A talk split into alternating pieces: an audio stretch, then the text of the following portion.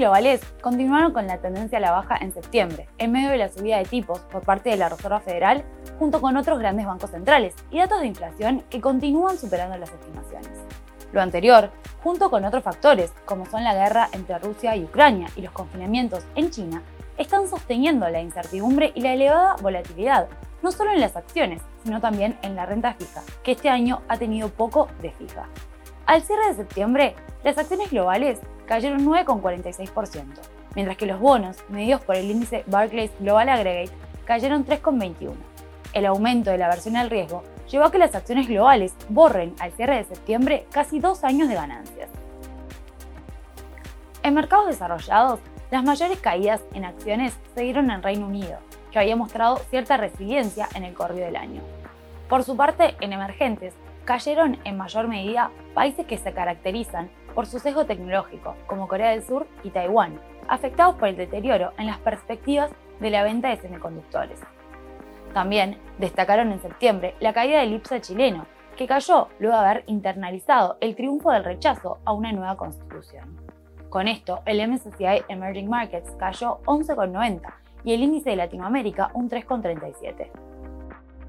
Las acciones americanas comenzaron el nuevo mes con una nota positiva, pero pronto revirtieron la tendencia debido a los temores de una subida de tipos de la Fed, a pesar del sólido informe de empleo de agosto. El mercado cayó bruscamente en la tercera semana del mes, luego de que el informe de inflación afectara el optimismo de los inversores con respecto al enfriamiento en los precios. El Dow Jones perdió un 8,8%, el S&P 500 cayó un 9,3% y el Nasdaq cerró con una caída del 10,5%. El índice S&P 500 rompió por debajo de sus mínimos de mediados de junio y volvió a caer a los niveles de noviembre 2020. El final de septiembre trajo a su vez el cierre del tercer trimestre consecutivo de caídas, por primera vez de 2009. Para el Dow Jones se trató del peor mes desde marzo 2020. Todos los índices sectoriales terminaron fuertemente a la baja en el mes de septiembre, pero el sector tecnológico fue el más afectado, con una caída del Nasdaq de más de un 5% diario tras la publicación de los datos de IPC. Europa continúa siendo uno de los principales focos de incertidumbre a nivel global, tanto por temas económicos como políticos. Los principales índices europeos cerraron a la baja, el Eurostock 600 cayó 9,02%, en tanto el MSCI, excluyendo UK, perdió 8,71%. En cuanto a noticias relevantes, en Italia, la coalición de derecha logró el apoyo que necesitaba para impulsar la elección de Giorgia Meloni como primer ministro, quien es conservador y nacionalista, lo que aumenta el riesgo de fragmentación en la región. En Reino Unido, y a menos de un mes de haber asumido su cargo como primer ministro, la confianza se desvanece en la gestión de Liz Truss, el plan fiscal, que implicaría el mayor recorte de impuestos en 50 años, ha generado incertidumbre sobre la sostenibilidad fiscal del país y la lucha para controlar los precios. Las tensiones geopolíticas también continuaron a fuego lento cuando Vladimir Putin prometió que su anexión de cuatro regiones ocupadas en Ucrania es irreversible.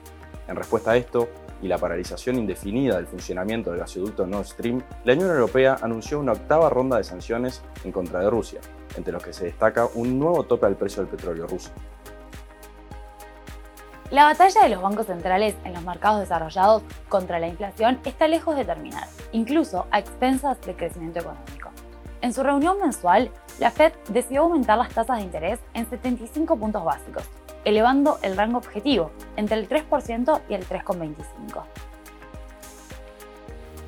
Las previsiones publicadas por la Fed tras la reunión mostraron además que los formuladores de política esperan que se alcance el 4,4% para finales de año y aumente más en 2023.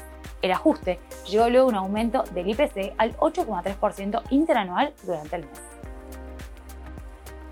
En Europa, el Banco Central fue por la mayor subida de tipos de interés jamás realizada en los casi 24 años de historia de la institución.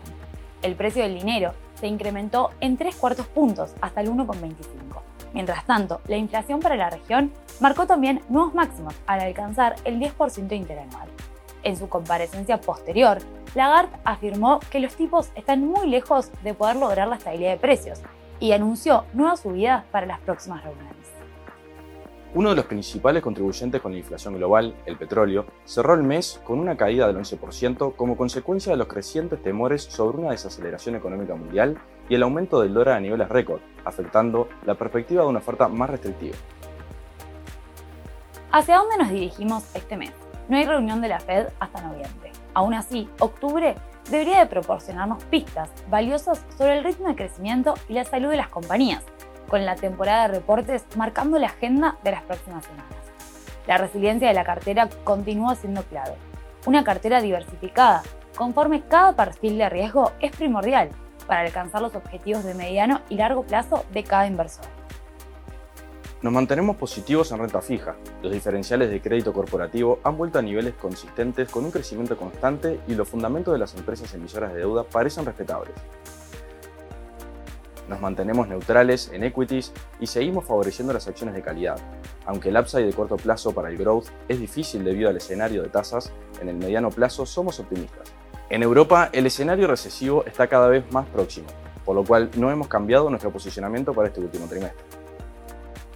Hasta acá llegamos con nuestro resumen mensual de noticias. Quedamos a las órdenes para consultas y comentarios a través de nuestro mail o teléfono. Los esperamos en la próxima edición con más noticias para compartir.